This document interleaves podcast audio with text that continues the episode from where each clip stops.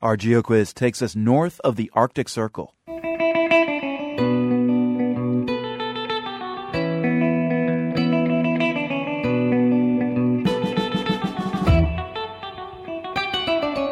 We're searching for a village in Lapland, the heart of Sami culture. That puts us in the northernmost reaches of Finland. This is a place where you have to look both ways before crossing the street. In addition to cars, you have to watch out for sleds pulled by huskies or reindeer. There's also a small airport there. Tourists like to go there to do things like cross country skiing in the wilderness, but they also go there for the spectacle up in the sky, the aurora borealis, or northern lights. We'll speak with an aurora hunter to see what kind of show this village in Lapland is putting on tonight. That's coming up in just a bit.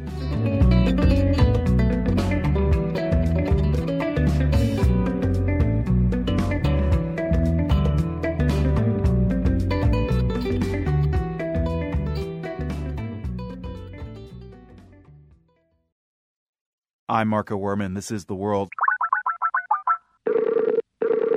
Andy Keen. Hi, is this Andy Keen, the Aurora Hunter? Yeah, you're speaking to Andy. Hi. Tell us where you are right now, Andy. I'm just north of Ivalo, which is in northern Lapland in Finland. Okay, Ivalo in Finland. Are you uh, finding any auroras where you are? At the moment, we have some cloud cover, so I'm just preparing to drive just a little bit further north probably about 30 or 40 kilometers to try and find some holes in the clouds. You know, obviously we're looking for nice clear skies and uh, on nights where we have solar activity such as tonight, there's a very high probability that we'll see some nice northern lights. So the the village of Ivalo in Finland uh, is the answer to our geo quiz today. How are you getting around up there? I mean, we are talking the Sami culture. You're, you're not on a sledge or something, are you? No, uh, because we have to react quickly at times. It's a little bit like uh, the storm chasing you have over there in America with uh, with like Reed Timmer, etc. Yeah. Um, so we have to be able to move at a moment's notice. It's not just a case of sitting around a lake and waiting for something to happen. So we use um, Volkswagen transporters, etc., to get us around. But we also um, go by huskies as well, by sledges, which is quite uh, an experience in itself, you know, cutting through the Arctic wilderness in search of light. What causes an aurora borealis to occur? Well, basically, it's an interplay between uh, what's called a solar wind and the Earth's magnetic field. It's a constant stream of electric particles from the sun this so-called solar wind rushes along the Earth's magnetic field. It compresses on the day side and it draws it out into a tail of the night side and generates electric currents and fields in the area around the Earth.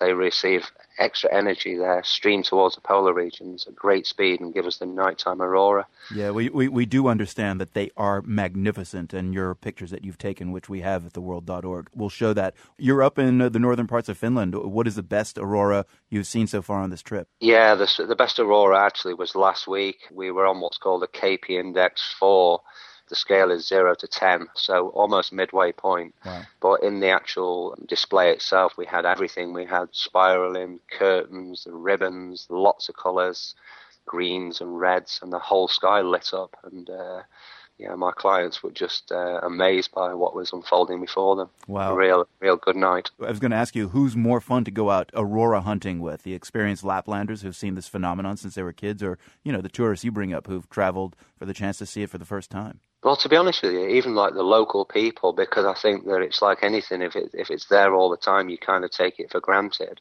And a lot of them, when they see my pictures, they, said, "My goodness, we didn't realize it was so strong." So, mm. but for me, anybody I take out, you know, the biggest part of the fun for me is watching their faces light up, and uh, when they see it for the very first time, I think I've got one of the best jobs in the world actually, and love it. Aurora hunter Andy Keen scanning the skies tonight in Ivalo in northern Finland. Very good to speak with you, Andy. Thanks a lot. Oh, yeah, it's great, mate. Again, you can find out more about the Aurora Hunters and see some of Andy's amazing photos of spiraling curtains and ribbons in the night sky at theworld.org.